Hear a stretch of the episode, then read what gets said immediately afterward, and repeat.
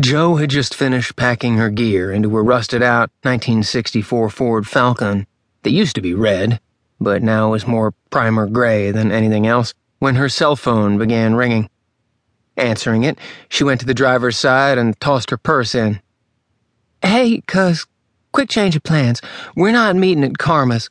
Rather, we got an emergency call in for the Gardette La Pretre mansion on Dauphine. You've got to be kidding me. That weird old place where the Sultan and his harem were slaughtered? That's the one. See there. Oh, and the man's paying us through the nose. Your bonus just had a baby. Mazel tov. Hoping this wasn't an additional sign of a pending apocalypse, Jo hung up and got into the car. Well, she'd always had a morbid fascination about the place that was only a couple of blocks from her family's voodoo store, Erzulie's. When they'd been kids, their Aunt Kalila had regaled them with scary stories about that old mansion and the horrors that had taken place there almost 200 years ago. yeah.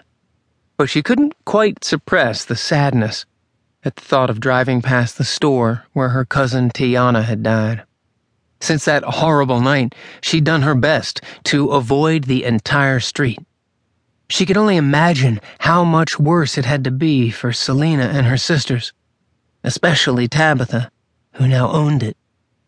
Out of all the mixed nuts in the Devereaux bowl, Tiana had been one of Jo's favorites.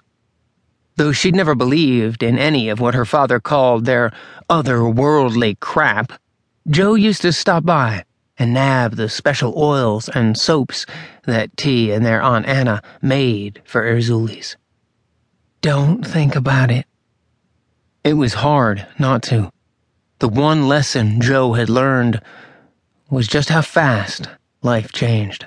One minute you were walking along in a little cocoon of copacetic numbness, and the next, bam! Your world went skidding off the rails, leaving your heart in little bloody chunks on the sidewalk that made you wonder how you'd ever be able to put it back together again. It really ought to be illegal for life to do that without any warning. Disgusted, she turned the ignition key.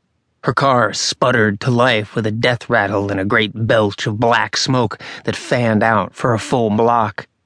Yeah, it was embarrassing, but she had to give the old falcon credit. At age 50, it had more life in it than she did at present. Pushing everything out of her mind except the Prince song on the radio.